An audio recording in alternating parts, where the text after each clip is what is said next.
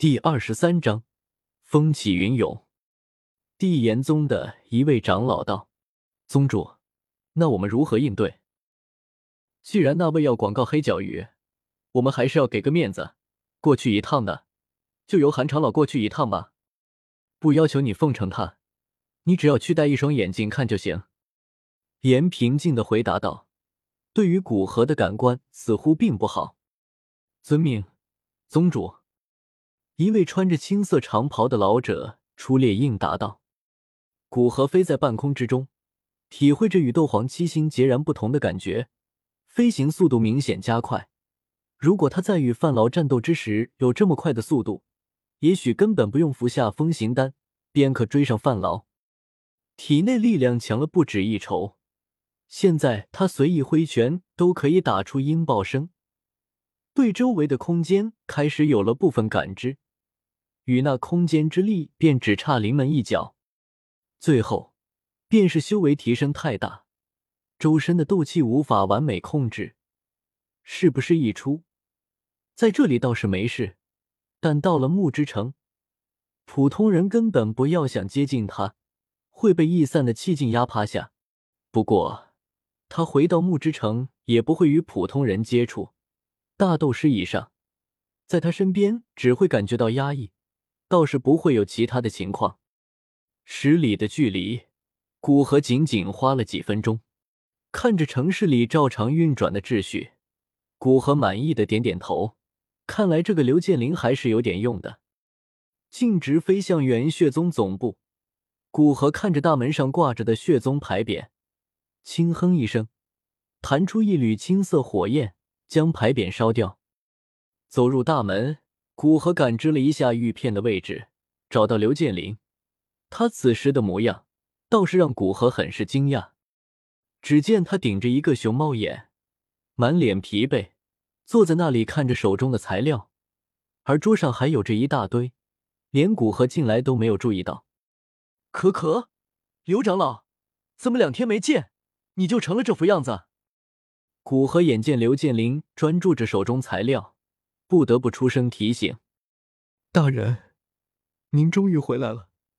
再晚回来几天，您就见不到老刘了。”看见古河，刘建林赶紧将手中材料放下，站起身来，对着古河诉苦：“真正管理一座城市，才知道需要处理的事情实在太多了，千头万绪，一不小心就要出乱子，会将大人您的计划打乱。”我只能一刻不停的处理各种可能发生的事情，防患于未然。但在这几天，还是有几起斗殴事件，暂时没有抽出手处理。古河拍了拍刘建林的肩膀，安慰道：“这些都过去了，相信你在熟悉了这些之后，便可以不费力的管理一个城市了。等到我创建势力后，除了城门守卫军和这个势力总部之外，城市其他地方便交给你管。”多谢大人。刘建林一脸激动的道谢，无论是在血宗之时，还是这两天管理城市之时，他都清楚的知道古河这句话给的权力多大。凭这些，未来古河创建势力的斗王强者都不能无视他这个斗灵，而且其中的游说也是丰厚。不过有着一个出手慷慨的炼药师当老大，游说不游说不重要，只要将事情做好。相信古河会不吝奖励。嗯，你将那几起斗殴事件给我看看，我去处理一下。没想到我才走两天，就有人忘记我定下的三条规则了。古河说道，最后眼中掠过一丝冷意。大人，您稍等。刘建林说着，从桌上那堆积如山的材料中翻找出几张，递给古河，将材料收起。古河身体微微一颤，一道残影出现在古河身边，对着残影吩咐道：“送这些家伙上路。”接着将材料给残影。残影收起材料，平静的回答道：“当然，在他们死前，我会让他们知道犯了什么错。”说完，离开了这里，去城市中找材料上的人。剩下的几天，由古河亲自坐镇，城里平静了很多。再也没有那种一言不合当街就打起来的情况。古河再次回来的第二天，开始有附近城市的车队来到木之城。刘建林又多了个接待任务，两眼之间的黑眼圈变得更加明显。在第三天，出现一个让古河亲自接待的人物——药皇寒风。在与他寒暄几句话之后，便将他安排到元血宗总部里面比较豪华的房子。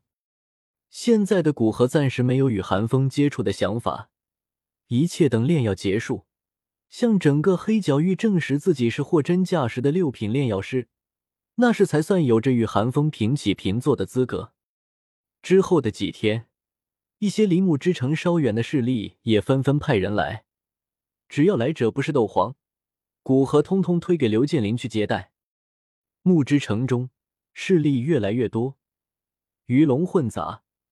尽管在这些势力到来之前，古河便将三条规则利用一个铁牌子挂在城墙两边，但江山易改，本性难移。这些人没有见识古河的恐怖，加上一些势力之间有着难以解开的仇恨，很快有在城市里面战斗起来。战斗惊动古河，让他很是恼怒。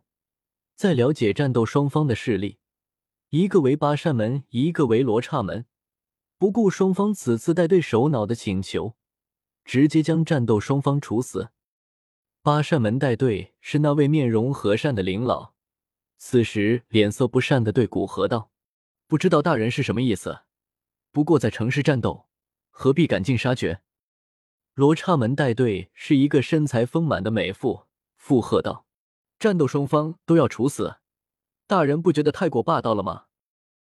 哪怕元一和苏妹在这里，也不敢与我这么说话。你们算什么东西？”几天时间，斗皇九星的斗气已经被他初步控制，不会发生无意识的泄露。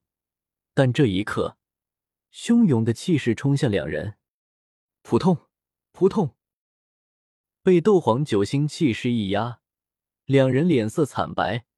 仅仅是斗灵修为，根本无法抵抗斗皇九星的一丝气势，瘫软在地上。望你们好自为之，如果下次再冒犯我，那你们就不要离开这个城市了。说完，一甩衣袖，离开了这里。两人看着离去的古河，眼中含着惊恐，但最深处还有着一丝愤恨。有意思，有意思，看来古灵这个家伙是个暴脾气。不远处的寒风嘴角含笑，对于古河的行为不置可否。不过说起古河所取的假名之时，一脸的意味深长。